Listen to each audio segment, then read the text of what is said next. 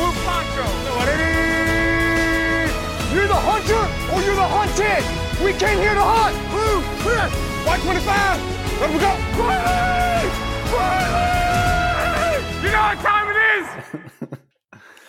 Ja, men då säger vi hej och hjärtligt välkomna till Bollen är oval, avsnitt 113. Mitt namn är Anders Engström, med mig idag har jag David Andersson. Hej! Hallå, det är bara Vi vi saknar då. den. Ja, vi är en man kort idag. Erik har följt upp. Ja.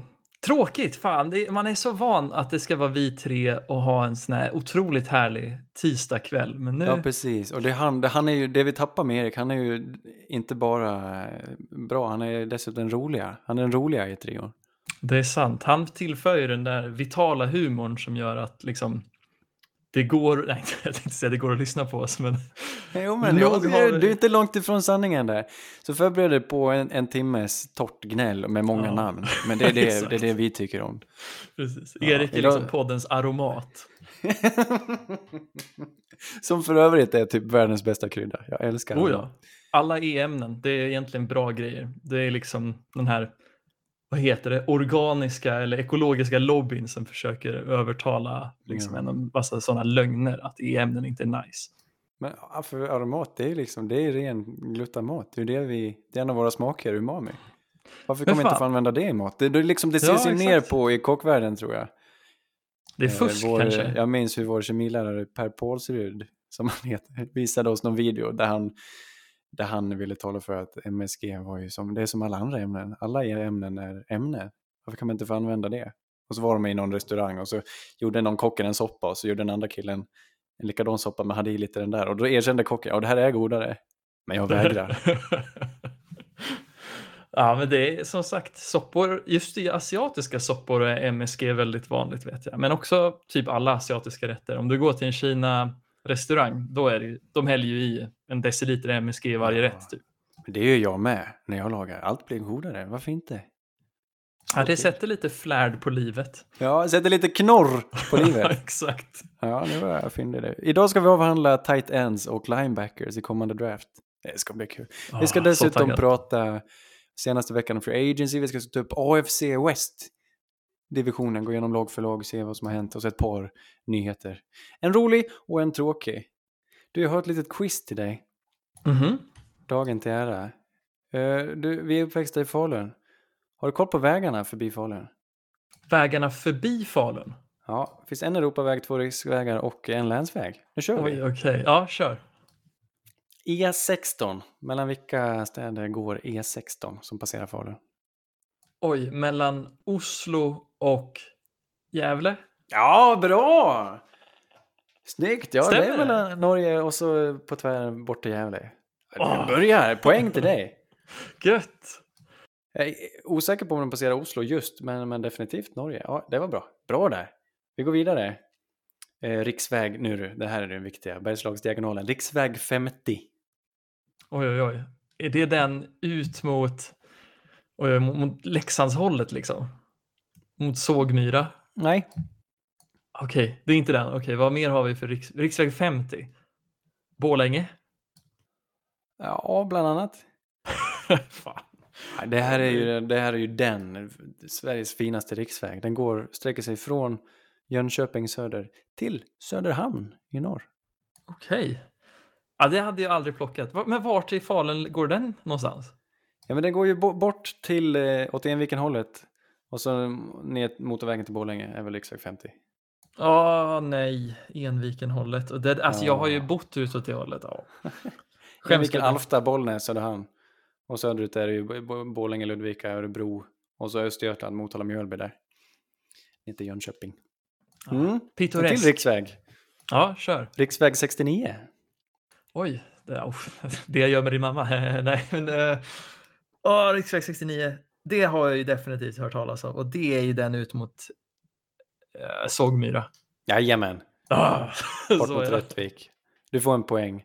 Och den går ner till Västmanland, går ner till Fagersta. Oh, Vi tar Fagersta. en Hedemora, Norberg, Fagersta. Har du varit i Norberg? Det har jag nog inte varit. Nej, är Eh, bra. vad, vad gör man i Norberg? Vad har vi på Norberg? det finns faktiskt, eh, det visste inte jag, min, min eh, släkten på min mammas sida är från Norberg så jag har varit där massor och jag tänkte att det är bara en håla. Men de har liksom en, en elektrofestival. Okej. Alltså lite underground sådär, jättestor för de, för inom den här DJ-scenen eller något, de som håller på med rave och grejer. De har, största, en av de största händelserna är, det, är den festivalen i Norberg. Jävlar. Så det är liksom, I om vi har typ, om vi har typ Alesso så tänker han, det är Coachella, det är Tomorrowland, det är Elektrofestivalen i Norberg. Känns osannolikt, men fan vad jag älskar det. ja. Du, och sen här på Wikipedia så nämner de även länsväg. Länsvägarna är, har lite högre siffror. Okej. Från Lite- 100 upp till eh, 100 upp, okej. 404. Det är de här små. Kan jag den då? Ja, och en av dem eh, benämns eh, går förbi Falun. Falun är faktiskt startsträcka för länsväg 293. Som du har åkt på, det vet jag. Oj, oj, oj, 293, den har man Det ju är inte hört. många vägar kvar ju. Nej, precis. Det, nu måste jag tänka vilka andra grejer som kan gå ut från Falun. Mm. Vi har ju ett bort mot Gamla berget. Men det... Är det den alltså? Jajamän! Ja, Tre av fyra får du ju! Det trodde jag kul. inte. Du, som du, du, du slår inte mig som den som älskar svensk geografi. ja, nej, men fan, jag är förvånad själv att jag plockar de- de flesta av dem här i alla fall. Ja, vad är det som händer? Ja, den är, den, vi kallar den gamla Leksandsvägen.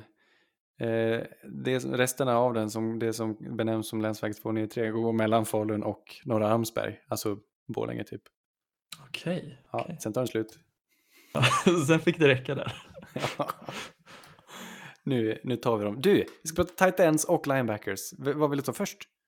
Oj, oj, oj. börja med tight ends. Ja, vi gör det. Vi börjar med tight ends.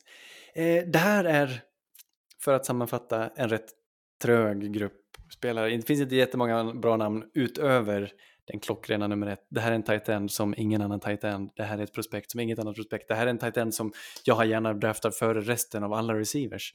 Det här är Kyle Pitts från Florida Gators. En helt fantastisk man. Och jag vet David, du tycker samma sak. Eller jag hoppas Ja, åtminstone. ja, ja, ja. Helt otrolig atlet.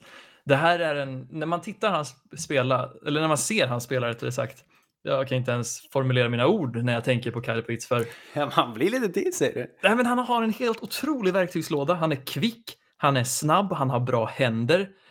Jag vet inte riktigt vad han skulle vara dålig på. Och jag menar, om ett lag draftar han för att blocka, då gör de helt fel enligt mig. Utan det här är en kille som ni ska använda i väldigt spännande schemes som eh, liksom likt Zach Ertz eller något sånt. Ja, visst. Ja, men han rör sig som... Han är ju, han är ju lång grabben och rör sig som, som ingen annan med den längden. Han rör sig som en slot receiver liksom. Men är en tight end. Eh, och det är helt fantastiskt att se. Och med den längden så vinner han ju över alla corners han möter också. Så han, han är ett hot. Vart du än ställer han på linjen tror jag han är ett hot. Hade du bara haft han som wide receiver hade jag ändå plockat han som nummer ett. För jag tycker han är helt fantastisk. Jag gillar verkligen helt jag ser Kyle Pitts och eh, när jag s- upptäckte honom, var nog förra året till och med som jag råkade se lite av Kyle Pitts. Och eh, jag var förälskad redan då. Ja, kul att se. Jag tror han, han eh, hade sin bästa säsong nu eh, 2020 också. Och då Vilket tyckte jag är han var helt bra sjukt. innan. Med tanke att han hade Kyle Trask som quarterback. Mm, Nej, nej. Ja. nej, men jag tycker Kyle, Trask, Kyle Trask plockade ut det bästa i Kyle Pitts ändå. Det var det han gjorde bra. Ja, kanske. Jag tyckte Kyle Pitts kompenserade väldigt mycket för eh, Kyle Trasks lite väl eh, luftiga bollar ibland. Ja, visst. Eh, mycket kärlek även till Penn States tight end Pat Fryermuth. Som är en Oj. helt annan typ av tight end. Det här är ju en, en kille som är byggd som en riktigt stor och stark tight end. En gruffig tight end, riktigt eh, stor och lång och ska ju kunna brotta ner folk. Men jag undrar om man har den kvickheten och explosiviteten. Man, man vill jämföra, man vill ju ha nästa Gronk här när man ser en sån här eh, person.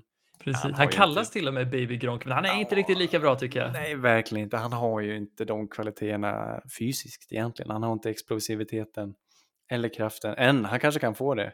Han, jag tycker han är bra på att springa sig öppen ändå.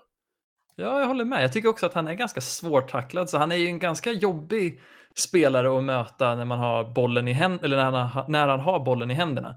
För en, jag tror inte en, en nickelback eller, eller vad säger en defensiv back kan riktigt tackla ner han själv. Nej, Men ja, frågan är... Han är inte så kvick. Han är, har lite problem. Jag såg han tappa några bollar. och eh, jag såg honom inte blocka så mycket. Ja, det är klart han kan det, men han spelar mycket sådana, i college spelar mycket H-back om man är en tight end. Så som blandning mellan fullback och tight end, så man står litet steg bakom linjen och agerar typ fullback. Eh, det, han har lite att lära sig och jag, han kan ju bli bra, men det, jag vågar inte ta honom så tidigt. Tredje rundan kanske, eller vad säger du? Ja, jag håller med. Han är inte min favorit bland eh, 19 i Lions i årets draft ska sägas. Nej, det finns någon annan. Du, kul namn, Tommy Tremble. Det här är ju Älskar Tommy Tremble. Bästa namnet. Du har lyckats se mer av honom, jag hittar inte så mycket tejp på honom. Berätta. Nej, men grejen är ju att han är ju inte så flashig, för han, är ju, han älskar att blocka. Det är hans grej. Han är så jävla våldsam också. Om det är någon som påminner om Gronk så är det Tommy Tremble i blockningen. För Gronk är helt alltså, otrolig när han blockar. Han tar i ja, så det... är det bästa han vet. Ja, han tar i från tårna och det gör Tommy Tremble också. Och det bästa med Tommy Tremble är att jag tror inte han kommer gå tidigt. Men när man väl plockar upp han så kommer han vara ovärderlig till anfallet. För det ja. behövs alltid bra blockare. Ja, och han har inte använts så mycket för han har väl spelat bakom andra. Han spelade bakom Cole Kmet förra året och bakom någon annan snubbe det här året. Han har inte varit deras primära tight end. Ändå fångar han några bollar. Jag tycker han är rätt hygglig i passningsspelet. Jag har sett de highlights jag har sett så har han ju kunnat plocka ner bollar också. Han är rätt... Jag gillar hur han rör sig liksom. Han är ett spännande prospekt, för oftast så är det ju de här tight endsen som man ser i draften är väldigt flashiga och är sådana som fångar många bollar. Men här har du tvärtom att den här killen är bra på att blocka men kanske behöver utveckla sin mm. passförmåga. Men jag, jag, jag, ser, jag ser potentialen i en bra receiver här också. Kul namn. Ja, jag håller med. Vi avslutar i en lite mer eh, använd receiver som är Bravin Jordan som har spelat i Miami, Miami, Florida. Eh, man säger Miami, Florida för det finns alltså ett University of Miami, Ohio. inte det konstigt? Okej, okay. det är väldigt konstigt. Ja, så alla spelare som har spelat i college i Miami har inte gjort det i Florida, bara så att du vet. Men Bravin Jordan okay. gjorde det i Florida och är väl deras främsta vapen. De har ju en spännande QB där i Derek King som vi kommer få se drafta nästa år. En liten kille. Eh, och Bravin Jordan, eh, han har väl sina begränsningar men å andra sidan har man fångat så många bollar och varit ett sånt offensivt vapen så han är som en Kyle Pitts fast tre, fyra, fem runder senare. Ja, exakt. Och det var det är så jävla tråkigt för jag såg eh, Bravin Jordan precis efter Kyle Pitts och det var ju mm. som natt och dag för han är ju helt okej okay, han gör ju ett bra jobb men han är ju inte Kyle Pitts i sin, sin förmåga som atlet. Det är, det är svårt att vara. Men det här kommer att vara en mm. spännande prospect ändå tror jag. Och vi ska inte underskatta honom och jag är helt övertygad om att han kommer draftas. Det är inte på den nivån. Då. Eh, och det, det, är orättvist att jämföra honom med Kyle Pitts. Braven Nej, jag håller helt med. Han har haft en bra collegekarriär och vi får se om han lyckas hitta något lag och vad vet det här då. Det blir spännande. Uh, mm. jag, jag, är fan, jag vet inte riktigt vad jag har han i och med att det var så stor kontrast mellan han och Kyle Pitts. Men jag tror definitivt att han kommer hitta ett hem. Det är kul att prata och jämföra tight ends. Just idag ska vi prata om tight ends och linebackers. För de möter ju varandra rätt ofta på plan. Och linebackergruppen är en av årets roligare, om jag får säga det. Det är, eh, det är så många unika talanger här som är bra på olika saker. Det är väl det som gör det så bra. Dels har du spetsen i Micah Parsons etc. Men eh, sen finns det ju många namn som kan erbjuda lite olika grejer. Och, ja, det, det, blir, det blir roligt att följa dem här i NFL. Ja, jag håller helt... Alltså jag var helt fångad när jag tittar på linebackersen inför det här avsnittet. För mm. det är som du säger, det är så otroligt varierad verktygslåda mellan varje spelare här. Åh, det ska bli så spännande att prata med dem. Eller prata om dem rättare sagt. Ja, jag börjar på en konstig plats. Jag börjar på i Ohio State och killen med det bästa namnet, Baron Browning. Ja, jag, jag följer lite för Baron Browning, inte bara på grund av namnet. Här är en stor, stor linebacker eh, som är väldigt atletisk. Lite oslipad fortfarande ju. Men eh, jag tror man kan göra lite allt möjligt med Det som är roligt, det som utmärker Baron Browning mest av de här är väl att han har flest rep, reps från kanten egentligen, som linjespelare. Och eh, jag tror någon kommer kunna plocka honom och satsa på att göra honom till en edge defender till och med. Och då ja, har han ändå kvaliteter som, som lite mer traditionell linebacker också. Ja, han är spännande. Jag tyckte också att han var väldigt oslipad och han är ju, jag tror inte riktigt han har utvecklat sin USP än. Eh, om man jämför han med liksom spelare som Parsons eller Nick Bolton eller liksom Jamie Davis. Det blir spännande att se var den här killen kommer ta vägen. Exakt, han behöver, eh, han, han, har, han har mer att ge, tror jag. Han är lite överallt och spelar inte, ja, det känns inte som att han spelar med något superstort självförtroende egentligen när man tittar på, på honom. Men jag, han har ju alla verktyg Och eh, på, det, kan, det är lite 50-50 men det kan bli riktigt, riktigt bra. Ja, jag så heter han. Baron Browning. Stämmer. Cool, alltså, alla de här har coola namn tycker jag. Ja. Jeremiah Owosu Koromoa, Ja. Micah Parsons, Steven Collins. Alla de där Ja. gillar vi. Här, den mest, eh, vad ska vi kalla honom då? Den mest traditionella linebackern. Eh, som jag också tycker är den som tacklar vackrast. Han heter Jamie Davis och spelar Kentucky. Det är alltid kul Ah, att spela från. Kentucky. Eh, lite osynlig, eller vad säger du? Ja, men han, jag skulle beskriva honom som en gädda, för när man tittar på hans spelare så kan han försvinna liksom i myllret som är den här vassen av offensiva och defensiva linjespelare. Sen dyker han upp och bara drar ner Ja. running backen.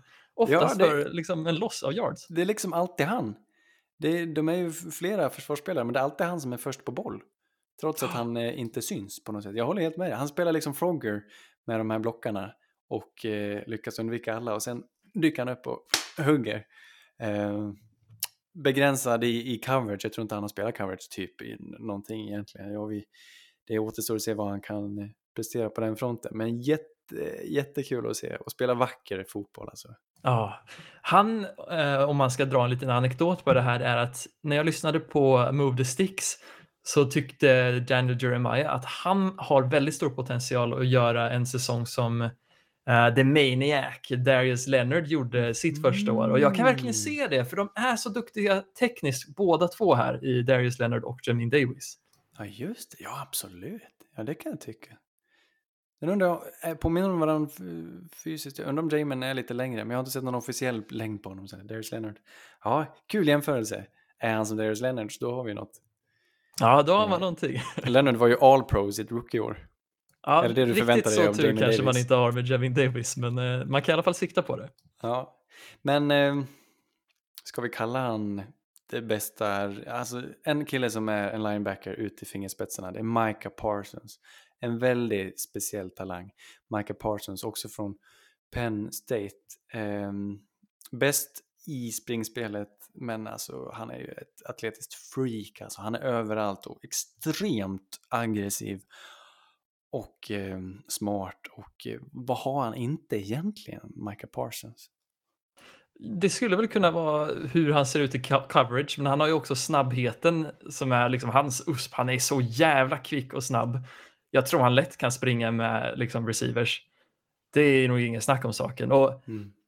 han är en jävla intressant talang för han kan användas på så många olika sätt. Jag skulle kunna se att man flyttar ut han som pass rusher för vissa snaps, men ibland annars sätter han liksom som en delayed blitz i mitten Ja. Väldigt lik en spelare som hade en väldigt stor roll i årets Super Bowl-lag.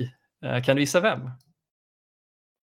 Eh, tänker på Devin White då? Exakt, jag tittade på bådas tape efter varandra. Det är väldigt likt. Jag tror till och med att Micah Parsons är snabbare än Devin White och det är, Är sjukt. det? Det är sjukt. För Devin White är väl mest känd för sin snabbhet. Men Parsons, ja, Parsons är ju extremt fysisk.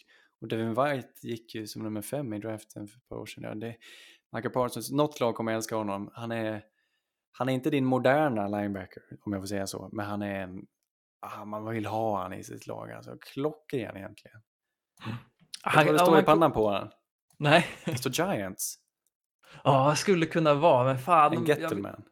ah, jag vill inte ha han i Giants. Jag vill att han ska komma till ett bra defensivt scheme. Oj, vad han skulle kunna göra saker där. Mm. Tänk dig typ Ravens som är så suddiga i hur de ställer upp sig. Tänk så dyker det upp en Micah Parsons från ingenstans där. Det vore Ja, jag underbart. tycker synd om honom, har det, men det, det är inte omöjligt. Eh, då tänkte, jag grupperar dem lite här. Nu tar vi ett, eh, ett gäng som just är bra i coverage då. Mm. Eh, vilket ju behövs nu för tiden när vi passar bollen så mycket. Vi börjar, vi börjar med ett riktigt intressant prospekt. I Zaven Collins i en lite mindre skola. Han spelar för Tulsa och är jag, jag, jag ser honom som en unik spelare, jag har aldrig sett någon liknande. Han är liksom stor, lång kille, men han älskar att spela coverage. Det känns som att han är en av deras bästa spelare i, i teckning. Deras bästa teckningsspelare i Tulsa just. För han, liksom, han står där som ett torn eh, mitt på plan och hittar sin zon och, och täcker folk liksom. Och det hindrar dem från att kasta bollen. Han är grym i coverage och han rör sig helt fantastiskt bakåt. Han kan bakåt trampa som en corner liksom. Och det, är- vilket är lite besynnerligt att se hos en sån här stor linebacker. Jag älskar Steven Collins. Jag tycker han är en av de mest intressanta prospekten här. Grym teknik som du sa, men också hans snabbhet hjälper han så otroligt mycket för han är väldigt farlig i zone skulle jag säga. För när han får använda sina ögon Ja. och diagnostisera, och diagnosera spelet så använder han sedan den här snabbheten för att bita direkt. Sjukt kul spelare. Ja, nej, jag, jag, jag, har inte hunnit, jag vill se mer av honom. Jag vill se hur han är som tacklar och jag vill se. Jag har läst att han är en väldigt va- vass atlet och är snabb och explosiv. Jag, jag såg det inte riktigt i den matchen jag tittade på så vi, det finns nog mer att hämta där. Eh, en annan liknande spelare, men hälften så bra. Jag har hört mycket om honom. Jag tyckte inte alls om honom att titta på honom. Jabril Cox i LSU. Nej, Säg att du kände heller. samma. Nej, är det så? Jag Nej. vet inte. Svag eller? Inte lika stark som de andra. Kanske, dock väldigt snabb. Också vass i coverage och eh, han ser ut som en linebacker liksom. Men jag tyckte han var, han var vek, alltså, lite, spelade lite töntigt, så lite lojt nästan. Inte så rolig tacklingsteknik heller. Jag menar om Nej, man men han, jämför dök, han med... han dök på hälarna liksom. Ja, han hela så tiden lågt också. han bara kunde. Ja, det var jättemärkligt. Extremt ofysisk i sina tacklingar. Ja, det här är ju verkligen, om man, om man har lyssnat på hur du och jag har pratat om spelare Anders, så har ju du alltid föredragit de som smäller lite hårdare. Och jag tycker Mm. att man ska använda fin teknik, men det här är varken eller. Det är en kille som har dålig teknik och inte smäller. Vad fan ska man med han då till? Liksom? Nej, jag vet inte. Han är en, en, mull, en mullvad. Det kanske Inte han kan det. lära sig dock, vem vet? Mm. Ja, det, Inte Ja. så tidigt i draften dock, han Nej, ser vi ja, gärna men, lite senare. men Vi får dock, alltså brasklapparna. Jag, jag verkar tycka alla LSU-spelare är, är lite överskattade. Jag känner ju samma för, för Terrace Marshall nu. Jag tyckte Caleb Chase förra året. Jag tyckte inte ens om Justin Jefferson, vilket var helt fel. Jag, det är något med LSU-spelare, de ser, det är, jag vet inte. Är det vinkeln eller när de tv-sänder deras matcher? Jag, jag fastnar aldrig för dem. Kan vara. Det kan vara det och eh, jag vet inte fan, jag känner typ samma för Ohio State. Det är många sådana här stora skolor som jag känner, ofta så är de uppe, liksom högt upp i draften bara på grund av deras namn och för att de är så jävla bra som ett kollektiv. Ja. Nej, vi, det, det, kan, det kan bli bra det här såklart. Säg, men då får, då får ni lita på de andra och inte på oss. Ja, precis. Eh, bäst i coverage, utan tvekan. Ett prospekt som vi älskar båda två. Jeremiah Owusu Koromoa. Svårt namn, men en underbar spelare. Spelar Notre Dame och eh, han rör sig också helt fantastiskt. Så kul att titta på.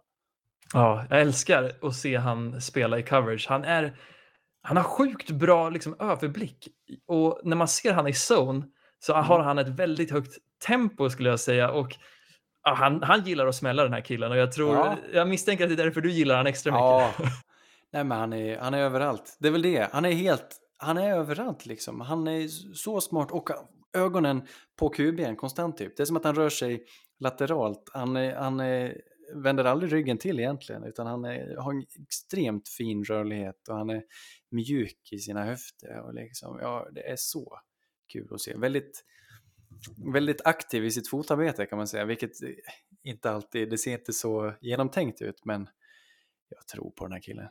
Ja, jag, jag kan se han går långt också. Han är ju inte riktigt den tacklingskillen som jag föredrar som typ Steven Collins med att, att köra för wrap-up hela tiden. Han kör gärna lite axel ibland om han får chansen. Men det är ju inget farligt med det. Fan, om det är Nej. rätt lag som liksom vill ha han, så varför inte? Nej, men det är kul att se en som faktiskt är överallt och inte bara i springspelet som, som vi kommer till nu, eh, den här Nick Bolton, utan eh, Jeremiah Owusu-Koromoa, han är, han är ganska allsidig alltså. Ja, Men- verkligen. Nick Bolton just är också en kul spelare för den delen, även om jag anser han var lite överskattad kanske. Nick Bolton är kortast i gänget, men en missil. Alltså det här är ju din otroligt kvick linebacker som också följer bollen. Han älskar att tackla running backs, det är det han lever för. Och han smäller på dem så, han smäller inte på dem, så ska man inte säga.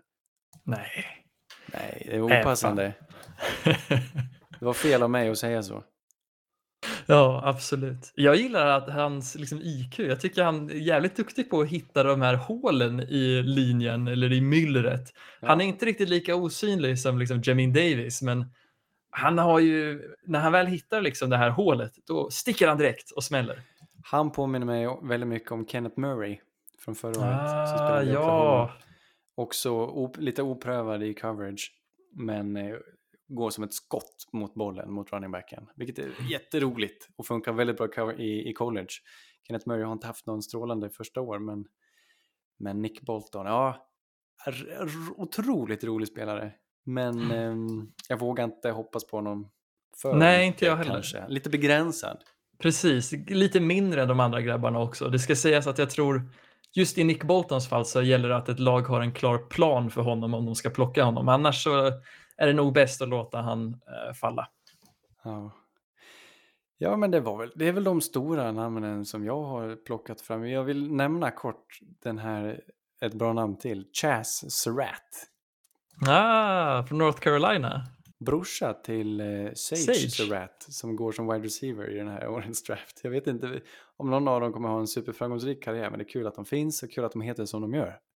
Ja, men vad, vad, vad är speciellt med Chaz Surratt då? Men han, är, han är jätteduktig, eh, men begränsad atletiskt skulle jag säga. Ah, okay.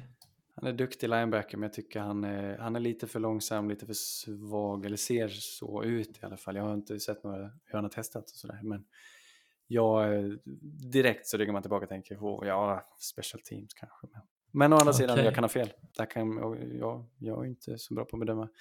Dock har jag hittat ett litet guldkorn här som jag måste lyfta fram. Eh, en klassisk A-lagare. En, en historia som man måste tycka om. Han heter Justin Hilliard. Ohio State har en, haft en grym grupp av linebackers. Jag tror åtminstone två kommer draftas nu. Det är han vi nämnde, Baron Browning och vad heter han, Pete Werner eller någonting. Men den jag tycker bäst om, han heter Justin Hilliard. Och det som är så speciellt med honom, hela hans karriär förstördes av skador. Han var från high school, så ett sånt där fem, fem rekryt och gick till Ohio State och skulle liksom spela tre år, skulle gå till NFL och dominera. Men han skadade sig, drog hälsenan, drog biceps, drog biceps på andra handen, drog någon menisk och sånt där. Så man, man, man vet ju inte om man håller. Eh, men han lyckades få till att stanna i college i sex år tror jag. Han är alltså en... Jäklar! Sixth year senior. Han lyckades få till ett extra år på grund av sina skador just. Så under tiden har han fått en master. han har tagit en bachelor och en master. Och eh, fick äntligen lite speltid, framförallt nu 2020 där han faktiskt var, han dominerade i slutspelet. Han dominerade eh, mot Northwestern, sen dominerade han även mot college och eh, visade upp sig. Och han, är, han har ett sånt hjärta den här killen. Jag såg någon intervju och jag har sett folk prata om honom och man unnar honom lite framgång. Jag hoppas han draftas till något lag. Han, han var med på Senior Bowl och såg bra ut där också. Eh, som sagt, femstjärnig rekryt, grym atlet och eh, såklart har mycket kvar. Han har inte spelat så mycket fotboll. Men jag undrar om inte jag, jag kan se han ha en kometkarriär om alla kort faller rätt. Eller åtminstone kommer han ju äga omklädningsrummet och vara duktig i special teams. Jag vet inte vad, vad, vad jag ska ta, ta av den här situationen, men Justin Hillier är ett namn att lägga på minnet faktiskt. Ja, jag håller med. Han är spännande. Jag har inte sett så mycket av honom, men som du säger, jag har sett det från Senior Bowl. Men det som du säger får mig att tänka att det här är en kille som kommer gå hyfsat sent i draften, men ja. med en otroligt hög upside. Ja, men faktiskt en bra kille att chansa på. Eh, skada, han kanske fortsätter vara skadad, vem vet. Men eh, blitza kan han och jag han har en bra burst, bra... Han är kvick och jag, jag, jag, jag har inte sett tillräckligt mycket av honom för, för att bedöma alla sidor av honom och han har nog inte testat så mycket i, som, som täckande spelare och sånt där. Så vi får väl se, men han tar definitivt plats i A-laget. Ja, är man osäker, är det bara att slå på tejpen mot Clemson i slutspelet då? Mm. Ja, absolut. Oh, Eller mot oh. Northwestern, då, där var han ännu bättre. Okay. Eh, I, vad heter det, Big Ten-finalen. Ah, Konferensfinalen ah, okay. där. Han hade en interception. Eh, som, han inte, eh, som linebacker ska han inte vara behörig att ha en sån interception. Han var långt bak på plan. Han bara läste spelet, läste sönder QB'n och eh, det var vackert. Mycket vackert. Nice. Okay. Fan, jag ska kolla upp det här nu. En, en ledare är han. Justin Hilliard. Kul! Fan, vi har fått riktigt bra, en riktigt bra grupp här av både linebackers och titans. Det ska bli spännande att se vart de går. Det är tre mm, stora förlängningar som har skett den här veckan. Vi börjar i New York där Leonard Williams har fått tre års kontrakt. Han tjänar 21 miljoner om året. Han blir en av de bäst betalda defensiva ändarna. Helt Sjukt! Det trodde man inte. Nej, nej, verkligen inte. Det här är väl en av de signings som faktiskt ska ja, ge hatten av till Dave Gettleman och säga well done. Ja, det är fint. Han gillar sina, han vet vad han tycker om. Han tycker om atletiska spelare på linjen. Leonard Williams har inte riktigt producerat så mycket vad gäller pass rush. Han draftades väl ganska tidigt av Jets för några år sedan. Sen hamnade han Precis. Giants till slut och spelade på taggen ett år och nu... Nu vart det Fan, förlängt. är inte det hela liksom, hade inte Jets ett helt otrolig defensiv linje Mm. tills alla fick ett andra kontrakt och de sen gjorde inte ett skit efter det. För jag minns eh, Sheldon Richardson är väl en av de killarna som checkade ut efter han fick sitt första Jaha. kontrakt, som sen blev släppt av Jets. Sen hade de en till grabb som också, som jag, jag kommer inte riktigt ihåg nu, men han var också på defensiva linjen. Ja, och, men nu tycker jag de börjar växa på sig igen. Vet du. Quinny Williams startade någonting. Ja, han började faktiskt blomma ut det här året, så det blir spännande att se om vi kan få en till kull av Ja, visst. Och nu i Free. Agency har de ju dessutom signat Sheldon Rankins. Så det finns Ah, fin signing, det gillar Ja. jag som fan. Det Trent och- Williams, Just det. eh, offensive tackle, left tackle i Fort Niners, blir den bäst betalda tacken. Han får alltså ett sexårskontrakt. Mannen är typ 32-33 och får ett sexårskontrakt på 23,01 miljoner per år. Det var viktigt, de där extra 10 000 dollarsarna. Som är var liksom, det för att komma eh, över någon eller? Småmynt, ja det var det. Det var för att tjäna mest av alla, för David Bakhtiari tjänar 23 om året. Ah, okej. Men var det Mm. med, med Niners då alltså? Eh, ja, han är tillbaka i Niners. Han hade Ah, kul. eh, erbjudanden från Chiefs bland annat, men han stannar i Niners. Det tycker jag är bra. Jag undrar om han är... Han är ju, jag vet inte, man ska inte säga att han är till åren, men han är grym atlet. Han hade en sån här vansinnig combine och är väl en av de bästa left tacklesarna vi har. Det är klart man vill förlänga honom. Jag är glad för deras Verkligen. skull. Det här gjorde de rätt i. Ja, jag håller helt med. Sen är ju frågan om han kommer spela alla sex år. Han kanske till och med Nej. räknar att han kommer gå i pension i Niners efter några år. Ja, visst. Och vi, det, jag tror- alla pengarna är ju inte garanterade heller, så de kan nog släppa honom när de känner för så småningom. Men På, på kul nyhet, Justin Simmons, Free Safety, Denver Broncos. Har, de taggat honom och taggat honom har svårt att komma överens om ett kontrakt, men nu smällde det till slut. Fyra år, 15 och en fjärdedels miljon. Är du nöjd eller? Kul! Ja, det här har vi jag har väntat på hela offseason för jag ville inte att vi skulle tagga Justin Simmons om vi inte var seriösa med att ge han ett kontrakt. Och jag tycker han verkligen förtjänar det för det här är en hemmagrodd spelare. Han draftades inte speciellt högt. Jag tror att det kan vara andra rundan vi tog Justin Simmons för alldeles för länge sedan. Eh, men han har ju blommat ut till en av de bästa safetiesen i ligan och han är helt och hållet vår egen så jag tycker det är klockrent att vi behåller han. Ja, ja, det är fint. Han hör hemma där. Värvningar har jag satt som en rubrik här. Det har hänt en hel del såklart. Vi börjar i Chicago som har äntligen har löst sin quarterback-situation. Oj, oj, oj. Ja, de värvar... De, Är det Russell Wilson? De var sugna på Russell Wilson. Det blev nästan Russell Wilson. De tar in Andy Dalton här. Ja, samma spelare, lika mobil, duktig på djupledsbollar. Fan. Ja, De, och snygg är han. Ja stämmer. de har gjort helt rätt här. kontrakt. Ja, ja, visst. Nej, jag, är lite, jag tror de ska vara besvikna. Alltså, 10 miljoner för Andy Dalton, det är lite saftigt kan jag tycka. Det är liksom, han är kanske mer en backup i nuläget. Men också just att för att ta in Dalton var de ju tvungna att släppa en sån som Kyle Fuller. För han hade de inte råd med. Ja, Just det. Och det känns så Åh, vad dumt ovärt. det här känns. Oj, oj, oj. Ja, jag undrar vad, vad... De släpper liksom sina bästa spelare för att ens ha råd med att signa en Andy Dalton. Och då vet jag inte om han har löst något problem egentligen. Man bara skapar nya... och- Eller jag menar, man har skjutit problemen framför sig ska jag säga. Men är han ens bättre än Mitch Trubisky? Jag tycker liksom, han kanske är bättre pure passer liksom, eller renpassare. Men Ja. Trubisky är ju mycket mer mobil och jag tror att man måste nästan vara mobil för att det ska funka i Chicagos anfall. Ja, ja kanske jag... Nej, det, är, det är tråkigt. Jag, jag tycker Andy Dalton är bättre. Jag tror det är, det är ju en liten uppgradering, men hur, mycket, hur långt det ska räcka, det vet jag inte. Mitch Nej, drar sant. i alla fall till Buffalo nu. Han signar som backup där. Ett år, 2,5 miljon landar det i för Mitch. Forna eh, nummer två-plocket. Draften Nu- 2017. Precis, för att sen bli backup till killen som gick året efter. Aj, Ja, aj, aj. How the mighty have fallen. Ja. Nej, men eh, jag hoppas vi får se något. Ett par snaps ska man väl kunna hinna med. Ja, du kanske får en preseason i år. Då kanske vi får se han. Det vore kul. Kan jag kan få vara med på rookie quarterback-rankingen. Se om man kan slå dem liksom.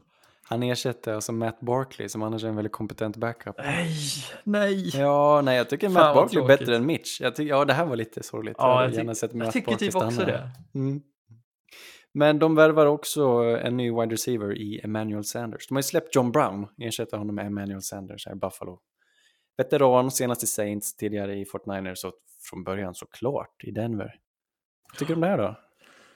Intressant du unna honom det? signing. Det gör jag definitivt. Och jag menar, John Brown hade ju en ganska begränsad roll förra året också. Mycket av det var ju skador, men jag tycker det är en ganska klockren ersättning. Jag tror att han kan göra mycket här och han kan definitivt vara lite av en liknande spelare som John Brown var för Buffalo.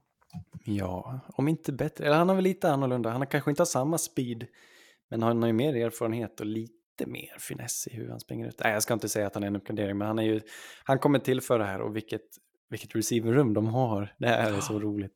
Verkligen. De kan spela vilken, den, precis den fotbollen de vill spela. Har de tagit in materialet för att kunna spela och det gillar jag. Ja, jag håller helt med. Det har flyttats på lite fler wide receivers då.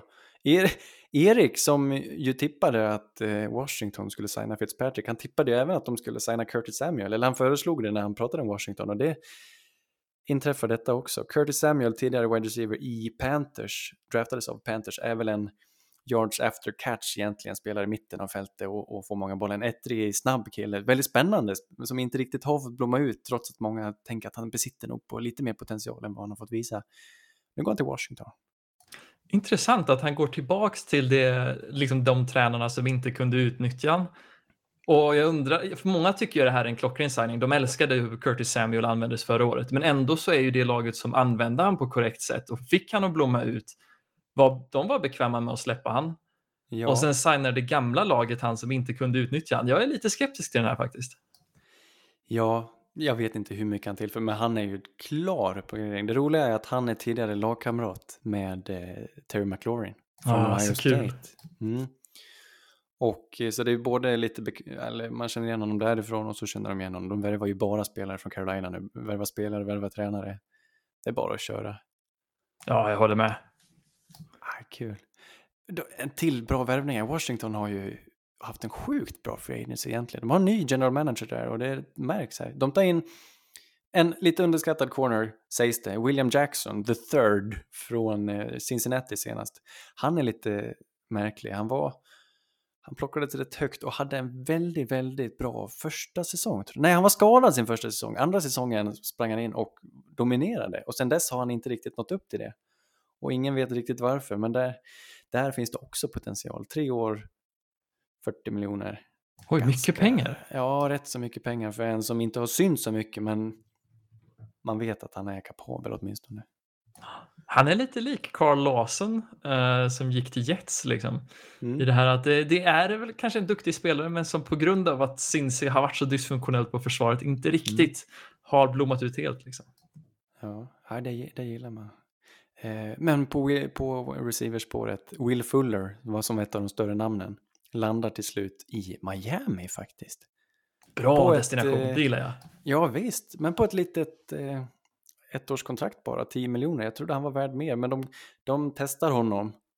Det kanske är väsentligt nu då med tanke på hur skadad han faktiskt har varit. Men Will Fuller är ju en, han har en unik speed, en unik kropp egentligen. Han är ju inte, han är inte bara speed, han har rätt mycket och han, vi fick ju se han i en lite större roll nu i Houston. Och Will Fuller skulle ju kunna bli hur bra som helst egentligen. Ja, och jag gillar parningen med han och Devante Parker. Jag tror att de kan göra väldigt mycket där i Miami. Mm. Men frågan är, vad, är de rätt, rätt um, targets just för Tua? Tua behöver folk som snabbt springer sig öppna, medan de här känns som mer eh, långa bollar på Bengt. Men jag tror ändå Tua kan köra långbollar för det Grejen är att de var ju väldigt begränsade förra året, men när vi såg Tua i college så tyckte ju jag att man såg att han har ju väldigt bra placering. Han kanske inte Mm. har den mest kraftfullaste armen, Verkligen inte.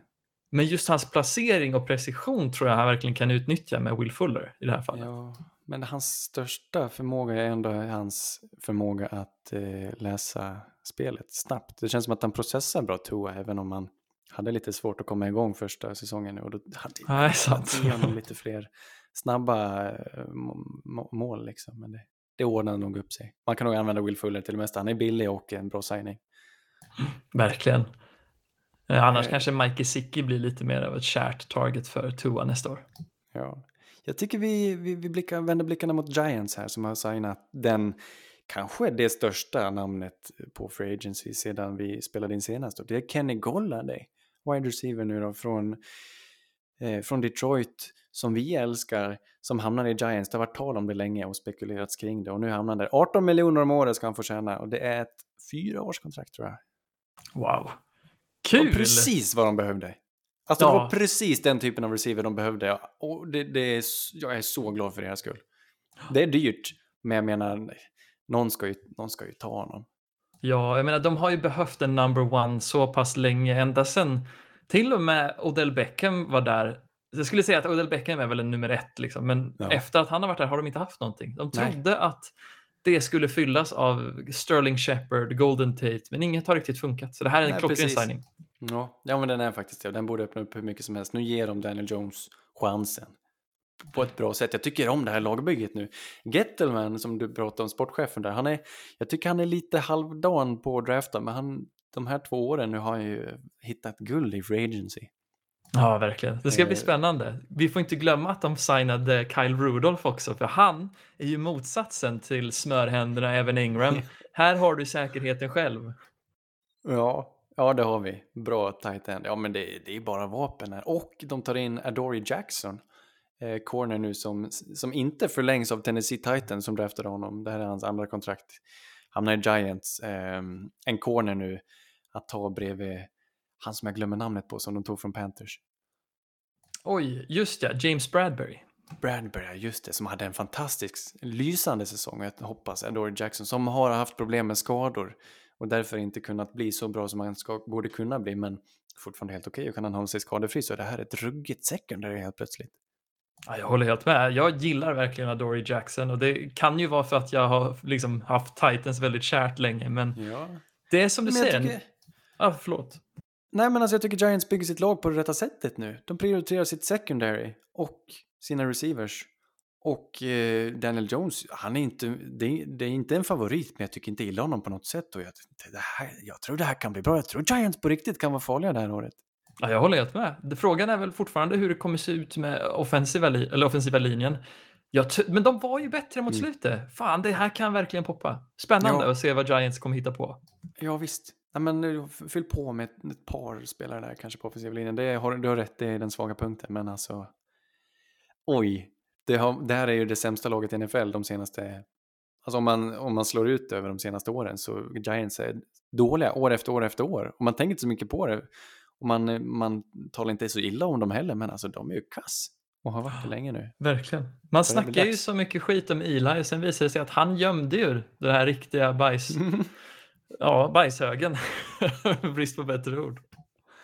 Eh, på tal om offensiva linjespelare så Riley Reef som ju blev kuttad av Minnesota till slut för att han var för dyr. Han hittar hem till Cincinnati nu då. Som då helt plötsligt har två kompetenta tackles. Han hamnar ju på andra sidan om, eh, om Jonathan där. Spännande. Men är Reef så bra då? Jag har al- aldrig sett han är, han, är, han är absolut inte mer än hygglig men han, å Nej, andra okej. sidan han är en, han är en starter. Det är Ja. precis vad de behöver. Ja, det är sant. De har ju inte haft starters tidigare. Det De sant. släppte Bobby Hart nu. Äntligen. Ah, okej. Ja, skönt. Katastrof har han varit. Eh, så de bygger om och det, de har inte, ja, Cincinnati, jag vet inte vad jag ska ge, dem för betyg. De har ju varit lite upp och ner nu under Free Agency. Men vad de har plockat in. Mm, Men det här är bra. Får jag nämna en signing som jag tycker var lite rolig? Ja, visst. Eller bitterljuv nu när jag ser siffrorna, men Philip Lindsay, running backen från Denver, går till Houston Texans. Eh, och vad jag tror kanske kan bli en ganska stor roll i och med att de har ju David Johnson där, men David Johnson är ju i nedförsbacke prestationsmässigt enligt mig. Mm. Men att ge han bara ett år för tre och en fjärdedels miljoner känns lite lågt, eller vad säger du? Ja, nej, det är billigt. Men jag menar, alltså vad, vad är det här? Kan du förklara det för mig? Är det enda som avgör hur mycket pengar du ska få hur tidigt du draftades? För jag menar, varför plockar de in och ska, tvunget ska ge Melvin Gordon ett fett kontrakt, Denver nu pratar jag om nu, när Philip Lindsay har varit helt fantastisk. Som, som odraftad, han har ju tjänat en spottstyver, han är så minimikontrakt. Och ändå låter man honom gå för att man inte har plats med honom, för att man har sagt Melvin Gordon. För det, det är så onödig kostnad när Philip Lindsay är lika produktiv. Ja, jag håller helt med. Det, alltså, argumentet för Melvin Gordon är ju att han kan faktiskt passblockera och kan vara lite mer aktiv i passspelet, vilket Lindsey inte riktigt kan vara. Och det är lite jobbigt för Lindsays verktygslåda är inte riktigt anpassad som den här lille, lille eller mindre running backen. Då vill man oftast vara mer aktiv under passningsspelet och det kan inte Lindsay göra till samma grad som Elvin Gordon och det är väl därför, men att det ska vara sån här skillnad i pris tycker jag är oförståeligt. Du har helt rätt. Ja, är lite märkligt här, men det är bra som du säger att du tar upp det med passblocking. Det, det kan jag förstå att det inte är Lindsays stor... Det är inte hans eh, stora liksom eh, call. Nej, det är inte hans passion i livet. sätter överst liksom. på CVt, nej. Medan Melvin Gordon kan Ja, men det har du en poäng i faktiskt. Det var bra, bra sagt. Du, sista signing som jag måste ta upp, det är hur billigt Philadelphia fick Anthony Harris, free safety från Minnesota, som eh, också odraftad från början tror jag, men har ju fyllt deras roll eminent och helt fantastiskt. Och nu får Philly honom ett år för fem ynka miljoner. Va? Ja, visst. Jag Han såg... var ju på nivå med Justin Simmons som vi pratade om tidigare. Precis, han var ju kanske till och med bättre ett år. Uh, nej, det var han inte. Simmons var bäst i ligan då om man ska Ja. vara, ta på Nej, sig men, eh, han, han har absolut en, en riktig free safety. Han är, det är precis Otrolig safety. Men hur, Ja, på hur kan Minnesota släppa interceptions. De, jag kan tänka att de inte riktigt har råd att, att behålla honom. De har inte släppt honom så, jag tror han var en free agent. Men att han inte hittar mer pengar någon annanstans, det förstår jag inte riktigt. Och inte fler år, för jag tror både han och Lindsey, jag tror de hade gärna sett ett tvåårskontrakt ändå, eller kanske till och med tre. Ja. Någonstans att kalla hem ett tag. Nej men jag menar det här hade han kunnat få i Cleveland, eller han kunde få dubbelt så mycket i Cleveland tänker jag mig. Men Cleveland satsar på annat Konstigt. håll. Jag vet inte, det kanske är något med Anthony Harris vi inte känner till. Han kanske är elak mot folk. Han kanske Oskön. inte tycker om att spela Yatzy. Han, han äter bara Bounty. Han köper aldrig liksom Twix och sånt. Det är kanske det. En sån där psycho. Vad äter du för chokladkaka? Och min go-to är ju alltid att om det finns ett erbjudande på, eh, på de här vanliga så köper jag en Twix och en Mars. Eller en Twix och en Snickers. Men jag mixar aldrig Snickers och Mars för de är för lika tycker jag. Ja, Snickers är väldigt matig. Jag älskar plopp. Ja, Om men det är ju ett annat märke. Det är ju mer Marabou-hållet va? Inte Eller är det Cloetta? Cloetta? Just det, Jag, jag Cloetta. vet inte. Då är ju sportlunchen given kompanjon till den. Vi, vi, vi tar det här nu då med, med Denver och de här i AFC West. För det vi sa var ju att Justin Simmons fått eh, längre kontrakt. Vic Fangio är ju tränare här och gillar sitt försvar och eh, de eh, nappar när Kyle Fuller blev släppt av Chicago. Så den här vanliga klockrena vägen mellan Vic Fangios gamla lag Chicago Bears till Vic Fangios nya lag Denver Broncos, den kändes given och de lyckas signa honom till ett ettårskontrakt visserligen, men nu har de plockat in två stycken corners som är kapabla starters i Free Agency och Denver ser plötsligt ganska liksom bekväma ut med sitt lag här. Berätta, vad har vi att vänta oss? Ska Denver kunna vinna AFC West? Oj, bra fråga. Denver är ju i en väldigt speciell situation i och med att de har gjort en väldigt produktiv free agency enligt mig. Som är de har agerat lite som vinnande lag gör. Om du jämför med Buffalo till exempel med att behålla de spelarna de tycker om. Eh, och ja, de har väl fyllt på lite då nu på cornerbacken som var en svaghet förra året med Fuller och Darby. Och jag tror att det här är ju en riktig dolk i hjärtat för alla som vill att Caleb Farley skulle gå till Denver nu i årets draft. Jag tror inte de går corner nu längre. Men att de behåller... Ja, men det tycker jag de ska göra ändå. Tror du Det det? här är bara ett ettårskontrakt. Tänk långsiktigt. Om de vill plocka corner, om de tycker att den är tillräckligt bra, där de nu plockar, och det inte finns någon QB som de såklart borde plocka annars, då kör. Ja. ja. QB kan det dock vara. Om Jag vi ska inte de ska låta behovet styra allt för mycket. Nej, det är sant. Det är sant. Men jag tänker om man tittar på liksom vart de har brist nu så är väl att Drew Lock har ju nått sig, det är i slutet nu. Han måste Ja. bevisa att han är en spelare man kan tro på det här året. Nej, Och- han har redan misslyckats med det. Har han gjort det då? Ja, det har han. QB är ju det stora behovet. Allt annat är ju liksom klart nu. Det är klaffat. Mm. Ja, vi får se. Jag tror, jag håller ju med. Många av de här är fortfarande unga ska jag säga, så vi som är väldigt intresserade av draften ser ju oh, namnen i typ Jerry Judy, Noah Fant, Albert Okwegbunam och liknande Mm. och tänker wow, de de har ju ändå spelare. Men många av de här kommer kräva lite innan de blommar ut. Eh, och det ska bli spännande att se hur Drew Lock presterar den här säsongen. Men jag tror ändå att mycket av de här movesen som de gör pratar ändå lite för att det kanske blir quarterback i årets draft. Det eller offensiv linje är det jag lutar, på, lutar åt. För nu, Ja. en viktig detalj man ska nämna är att John Elway tog en promotion eh, inom organisationen, så han är inte general eller sportchef längre. George Va? Patton från Minnesota kom dit istället. Jag tror en promotion menar du att han eh, höjde sin lön för att göra mindre jobb? Exakt, han, han kände att det här är det bästa sättet att komma undan från all eld han brukar få när det går dåligt för honom. Ja, ja, ja. Nej, det, det är sant. Och Patton, var kommer han ifrån för organisation? Eh, Minnesota. Minnesota, så han är ju en av dem som många tänker var väldigt ansvarig för eh, när Minnesota plockade in sitt kärngäng för så länge sedan. Också försvarsinriktad. Precis. Ja, Jag vet inte fan, det ska bli jävligt spännande att se vad som händer med Denver. De känns lite som en kruttunna och om de får sina unga spelare att poppa så tror jag att de kan bli riktigt farliga. Men mycket Ja. hänger ju som sagt på att Drew Lock också kan blomma ut. Jag hade tyckt att de skulle plockat in eh, Fitz. Jag tycker det hade varit roligt.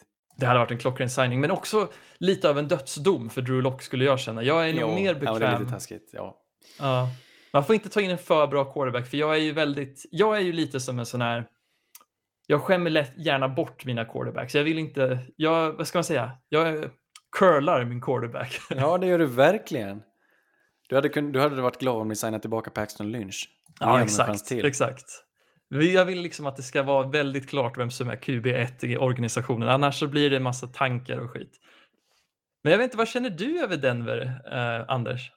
Nej, men jag älskar, jag älskar Denver nu. Eller jag, jag ser väldigt positivt på laget. Jag tycker det är ett stort hål på QB. Jag måste säga det. Och eh, ni har en bra position där, nummer nio i draften, att kanske, kanske till och med trada upp om det finns någon som ni hoppas på som är framtiden. Nu kommer inte det lösa något problem just i år, för man kan inte sätta sitt tillit till en rookie-QB. Men å andra sidan, det är en sån viktig position och det, är bara, det det gäller bara att konstant hugga så fort man har chansen. Hugg i draften och hugg nu. Och jag tycker Broncos ska göra detta och åtminstone göra ett försök till det.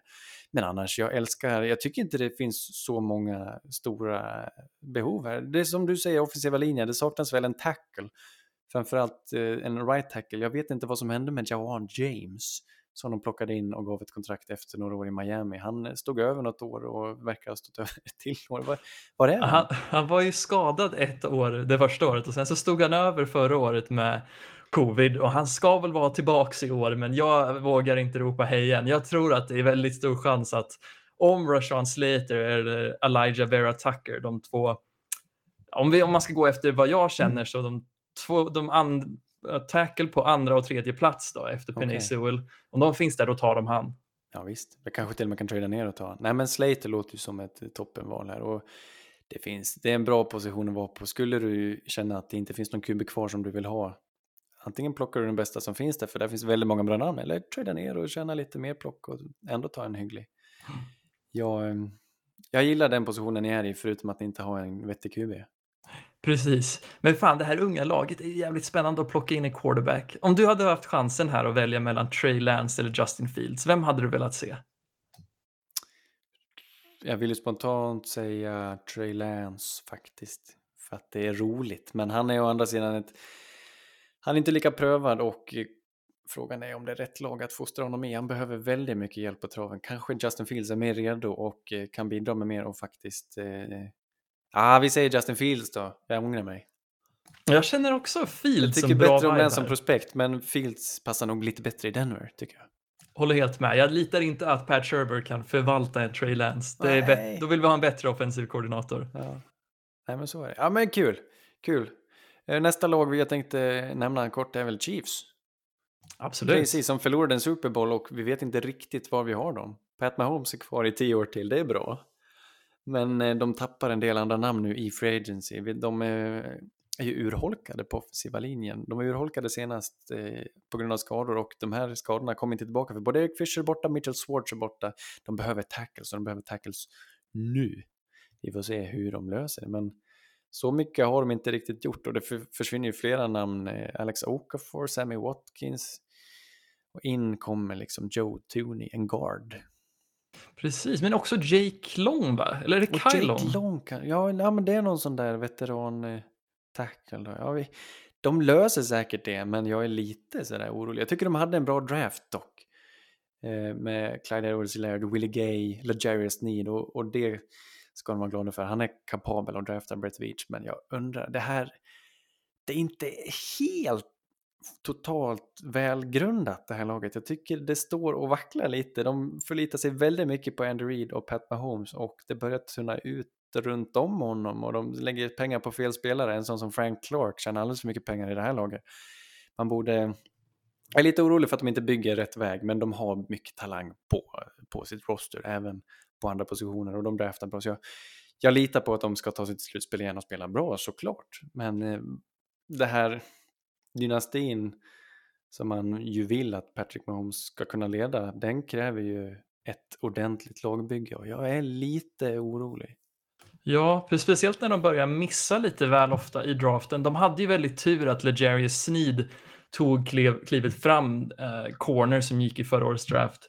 Clyde edwards helaire tyckte vi väldigt mycket om, men han är ju också en spelare som vi var ganska säkra på att om han kommer in på rätt plats ja. och i rätt scheme så kommer han vara produktiv. Och där fanns det kanske mer värdefulla positioner att plocka i första rundan. Men å andra sidan, ja, vi gillar honom. Han, han har ju spelat bra. Mm. Men annars, liksom Willie Gay, Lucas Niang, ingen av dem är ju riktigt liksom spelare som man känner wow, det här var ju en fullträff. Nej. Och de har ju stort behov, förutom på tackle, på, på, på receiver egentligen. Det är Tyreek Hill, det är Travis Kelce och vilken är den bästa och farligaste duon vi har. Men därutöver finns det inte mycket egentligen. Nej, eh. DeMarcus Robinson och Cole Hardman, alla de är så lika varandra. Jag undrar om Robinson är borta nu. Det är så alltså? Pringle tror jag också kan vara borta, jag är lite osäker, men det måste in en gubbe här. Och de är lite pressade ekonomiskt så de kan inte signa någon så mycket free agency, de får förlita sig på en bra draft igen.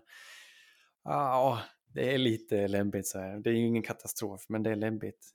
Det är ju en bra draft att plocka upp en receiver dock. Och mm. de, det kommer ju finnas roliga spelare sent i, i första rundan. Absolut. Och Har även du... en, en edge defender där. Det finns ju jättemånga. Ah, spännande. Det är perfekt om man är i behov av de två. Ja, det blir spännande att se. Det, fan, nu kommer jag inte ihåg vad han heter, men det var någon som hette Aziz tror jag som mm, hade varit kul att se. Ja, precis, i Kansas City. Det hade jag tyckt om. ska vi prata defensive line. Ja, ja, ja. Las Vegas Raiders, här har vi ett lag i gungning när vi ändå är på det spåret. John Gruden tog över för några år sedan, tog in Mike Mayock som, som general manager och de bara kört ner laget längre och längre i skiten känns det som. Det känns som att de har varit på väg upp, men nu undrar jag, nu tappar jag andan lite, nu går luften ur och, jag, och, och man frågar sig vart är det här laget på väg? Finns det en plan överhuvudtaget? Varför draftar de så dåligt? Vad är det som händer? Jag vet inte fan. Om vi ska börja med draften. Jag är ju ganska övertygad om att Mike Mayock har tagit vatten över huvudet för han är ju ganska känd för att inte välja speciellt smarta plock i första rundan. Om vi kollar nu det här årets draft med, hade de två. De tog Henry Ruggs på pick nummer 12 och då ska man veta att det var då först av alla receivers. Det var mm. före Jerry Judy, mm. Justin mm. Jefferson, CD Lamb och alla de tre skulle jag vilja säga var bättre än Ruggs förra året. Mm. Och även på förhand så höll vi åtminstone Judy och Lamb över honom.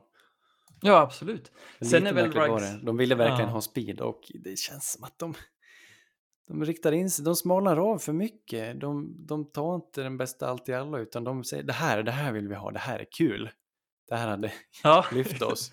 Och så Då snöar in på, på roliga spelare känns det som. För jag menar om vi går vidare till nästa pick som var cornerbacken Damon Arnett från Ohio State som mm. var liksom han var ju side home till liksom Ohio States fansen för de gillade ju Jeffrey Okuda liksom. Exakt och han är ju hälften av den atleten Jeffrey Okuda var. Och, ja, och han sög. Ändå plockade de honom så här pass tidigt. Ja, han sög och var skadad.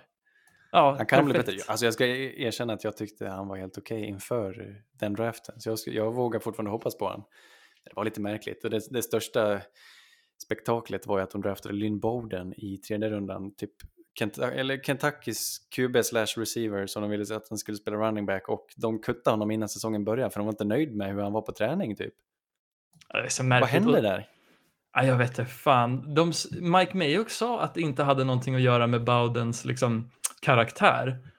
Men det är en bra fråga. Jag undrar om det blev någon dålig stämning eller någonting. Mayock kanske drog något dåligt skämt om någon släkting till Bowden. Vem vet? Men han gick ju till mm. Dolphins sen och ändå hade en roll som receiver så det känns ja. ju Ja, det är en huvudkliare där. Ja, men verkligen. Och nu var det kanske för att alla andra var skadade, men han fick ju en roll och han, han fångade några bollar. Ja, han är ett intressant precis. namn. De har varit aktiva i Free Agents i alla fall. De har plockat in, de har förstärkt sin defensiva linje. De plockar in både Yannick Ngakwe och Solomon Thomas. Vad tycker du om det? Solomon Thomas är verkligen en huvudkliare också. Alltså, fan, allt de gör känns som det, man kliar i Det huvudet. kliar överallt, alltså kliar Ja, på många kroppsdelar här. Ja, visst, knäveck, pung. Ja, atopiskt eksem och tänka på liksom, Raiders eh, ja, spelarmanagement. Men Yannick Ngakwe gillar jag ändå. Jag tror att om han bara får känna sig trygg och kan liksom känna sig hemma någonstans så tror jag att han kan bli en, ja, en ganska bra rollspelare. Mm, ja, men exakt, rollspelare. Han är lite överskattad sådär. Okej, Agree.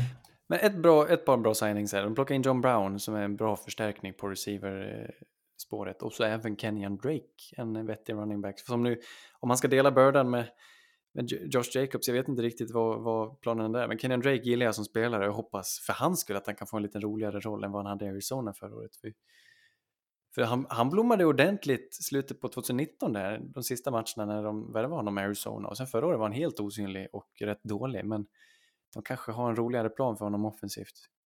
Ja, precis. Han hade ju lite svårt att utmärka sig utöver deras andra running back de hade med Edmonds där. Chris Chase, kommer jag inte ihåg exakt vad hans första Mm. namn var, men Chase, ja.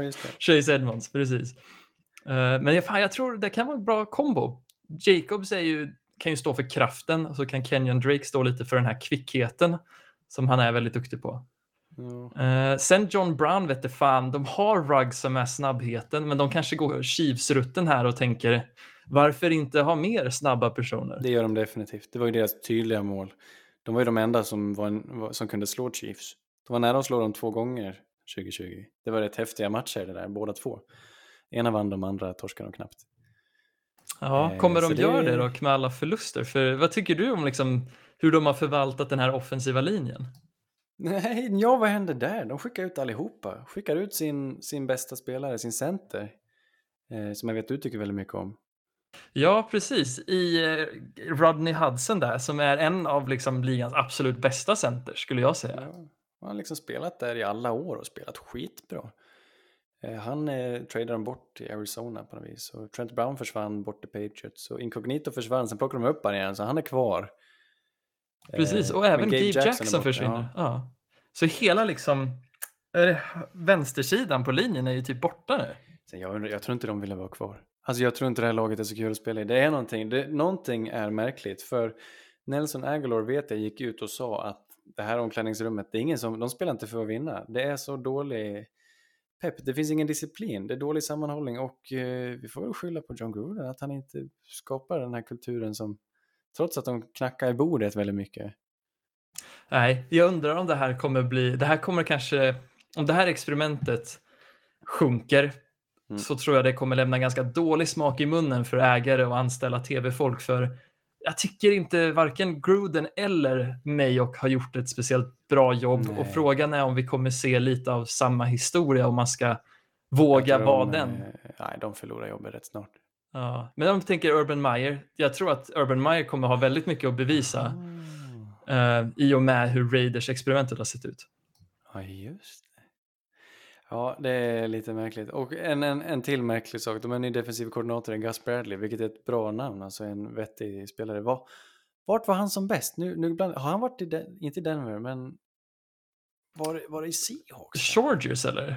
Tänker du? Ja, eller han var väl Han var lite i Seahawks? Chargers. Han var i Seahawks och sen gick han till, som huvudtränare till Jaguars och sen efter det Chargers och sen Så nu. var det. Ja, för i Se- Seahawks var han väl med och skapade det här fantastiska Legion of Boom. Om jag inte minns Precis. fel, jag kan blanda ihop åren här. Ja, han vara. tycker om att spela sitt cover 3 och eh, är i behov av ett vasst secondary nu och det är ju det enskilt torraste positionsgruppen de har nu i Raiders. De har inga bra namn här någonstans egentligen. Eller? De I har- det bara- secondaryt. Ja, det är bara skit.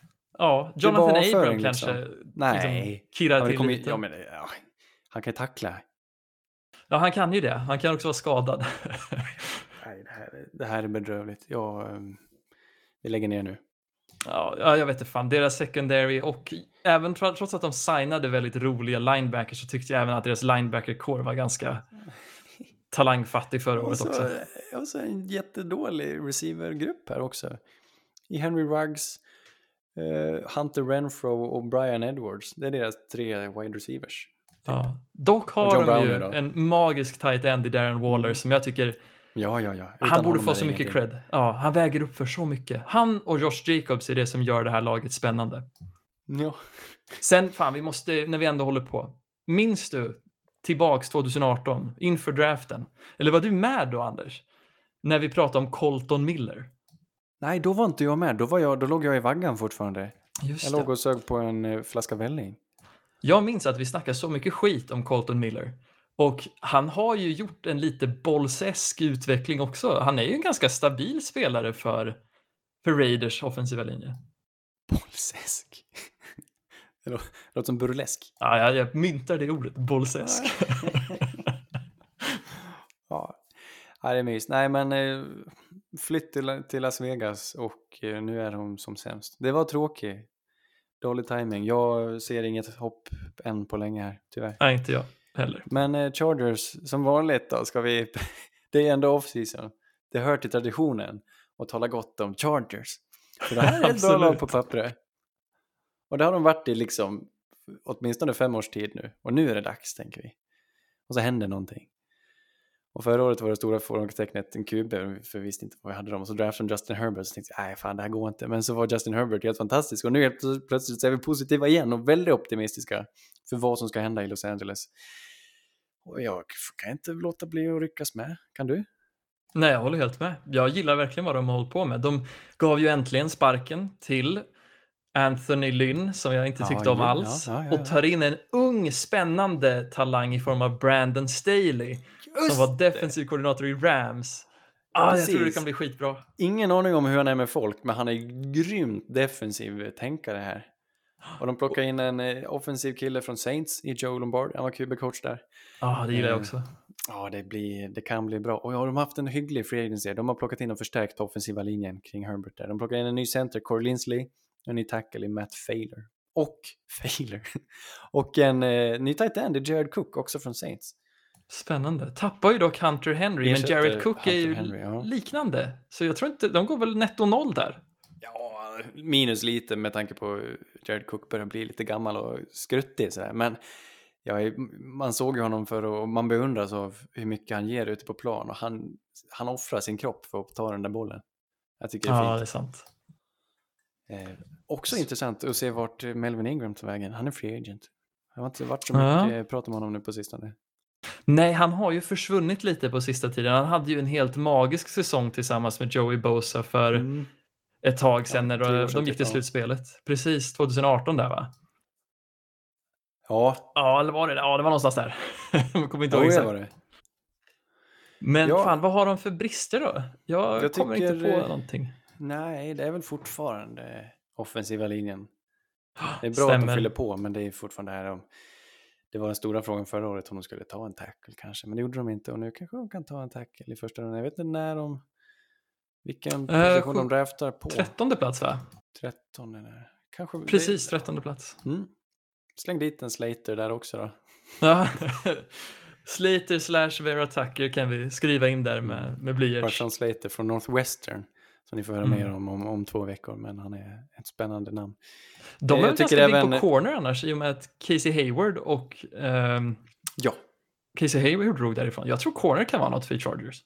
Definitivt. Det är, det är ett stort tapp. Nu var inte han så bra, men de, det, ju, det har ju varit deras signum länge och de behöver några vettiga corners nu när de, när de plockar in eh, alltså Brandon Staley som huvudtränare. Och, eller i och för sig, de har klarat sig hyggligt på att ha en så stark defensiv linje i Rams då, där han var defensiv koordinator och de kunde spela ganska simpelt eh, teckning, eller ganska inte simpelt, men basalt och liksom enkelt och strukturerat. Och det behöver inte vara så krångligt som det har varit nu under Gus Bradleys tid, tror jag har varit superkrångligt och de har eh, liksom känt att vi är asbra på zone coverage vi kan vara överallt, men jag vet inte.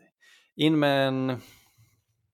Hmm. Där sk- skulle man också kunna tänka sig att de draftar Caleb Farley eller sånt där. Ja, det ska bli spännande. Eller trada till sig en Stefan Gilmore, eller vad heter han? Ja, varför inte? Stefan Stefan? Gilman. Jo, Jo, Stefan, precis. ja, just det. Det är inte Stefan, men Stefan. Ja. Han är på G. Nej, men det, det, det är ett roligt lagbygge. Jag skulle inte förvåna mig om de är är där och harvar i slutspelsracet. Ja, precis. Jag tror att de kommer växa under säsongen, om något. Med liksom en ung quarterback, nya tränare. Det här är ett lag som kommer bli bättre och bättre för varje vecka. Ja. Vi eh, går hastigt vidare till eh, lite nyheter. Vi har en, som jag sa, en tråkig nyhet och en rolig nyhet. Den tråkiga nyheten är väldigt besvärande faktiskt. Det gäller Deshaun Watson, quarterback, som ju det har spekulerats om att han vill ut från Houston folk ska trada för honom och han ska bli framtiden i ett annat lag. Nu kommer det fram att, att anklagelser, alltså riktigt ruskiga anklagelser mot honom från en massa kvinnor, liksom massöser som han ska ha våldtagit. Och det här låter som att, ja, ska jag vara ärlig och säga, om det här nu stämmer så, så är hans karriär över. Deshaun Watson. Det är jättetråkigt för sporten och för de här kvinnorna. Jag blir alldeles ledsen när jag läser det. Jag, jag vet inte, det finns väl ingen anledning att tro att det är på något annat vis än att han faktiskt är en, ett ruttet ägg. Eller? Ja, alltså om det är så pass många historier och jag menar, jag tycker verkligen att man ska ta det på allvar. Uh, jag tycker definitivt inte att han borde ha någon liksom, tanke om att spela nästa säsong förrän det här är nej, helt utrett. Okay. Det kom liksom ut en anklagelse och då slog han den ifrån sig och sa det här är helt påhittat. Så, så kom det typ tio anklagelser till. Ja, det är så fakt. Nej, tyvärr Deshaun Watson. Det här... Nej, jag, jag, önskar att man kunde visa mer förståelse för offer i en sån här tid. Och jag menar att han, mm. ja, jag vet inte fan, jag, jag, har tappat väldigt mycket respekt för Deshaun Watson efter det här. Mm. Nej, det, det är bara sorgligt. Och som han slog ifrån sig det så undrar jag om det inte, han är nog Ja, vi ska inte säga något förrän någon dom är fälld här, men eh, tråkigt för en sån stor spelare som han faktiskt är. Och tur för de som inte hann signa honom. Mm, också en jävla miss PR-mässigt om man ska vara en sån. För jag menar, det är så pass svårt att komma ut med Alltså med, om du ska göra en sån här anklagelse, vissa verkar tro att det är hur lätt som helst, men att komma ut med något hemskt man har varit med om. Jag tycker man mm. borde ge den respekten det förtjänar. Man behöver ja, inte visst. säga att personen har rätt, men åtminstone visa förståelse och liksom uppskatta att personen vågar liksom avslöja dessa saker. Ja. Nej, kvinnor har det fortfarande dåligt eh, överallt. Ja. och det är, så man påminns om det alltid. Och det här är bara, nej, all, allt stöd till offren här. Nej, jag håller helt med. Men Ny tv-deal har vi, lite pengar in i, i rulliansen. Jag, jag, jag, har inte detaljerna så, men de har tydligen kommit överens om en ny tv-deal. Eh, lite rokaler är väl att Thursday Night Football går över helt till Amazon Prime på något sätt. Amazon Oj. tar över den sändningen. Om de ska producera själva vet jag inte, för de har aldrig producerat fotboll så innan. Det är väl lite oklart fortfarande, men de, de tar över Thursday Night Football. Och ISBN har köpt lite extra grejer och verkar satsa multum på det här nu då. Vi får, vi får se vart det landar. Jag hoppas fortfarande att vi ska kunna titta på fotboll på NFL Network, för det är det som är roligt, att kunna liksom ha sitt game pass och titta på allt. Men det, när de här avtalen eh, fattas och skrivs på så innebär ju det sjuka mängder pengar och det borde, om jag inte har missförstått det här, innebära att lönetaket faktiskt kommer ökas ganska brant ett, om, om ett par år åtminstone. Så det här, det här tappet som blev i med covid tror jag kommer åtgäldas på, genom, eh, genom de här eh, pengarna, reklampengarna och tv-pengarna. Så det kanske inte, jag vet inte vad, hur, vad det kommer innebära om ett par år. Men helt plötsligt tror jag det blir lite lättare att röra sig med de här spelarna. Jag håller helt med. Jag tror att det här är definitivt ett tecken på att USA försöker återhämta sig och satsa stort på en värld efter covid i och med att de har vaccinerat så jävla fort så tror jag ändå att de här, de här större spelarna pengamässigt tänker nu kan vi gå all in på en eh, Folk har beskrev, beskrivit det som att tiden efter liksom, covid ska vara som the roaring twenties. Och, ja, det verkar vara det folket säger med sina pengar här. Ja, ja. och nästa vecka kör vi defensiva linjen vi tar det som det kommer. Men eh, tack för att ni lyssnade. Det var eh, dagens rapport av Anders och David. Nu tar vi tisdag kväll. Red Polly, Red Polly! Blue Poncho, Blue Poncho! You're the hunter or you're the hunted! We came here to hunt! Blue, clear! White 25! Let we go! Riley! Riley! You know what time it is!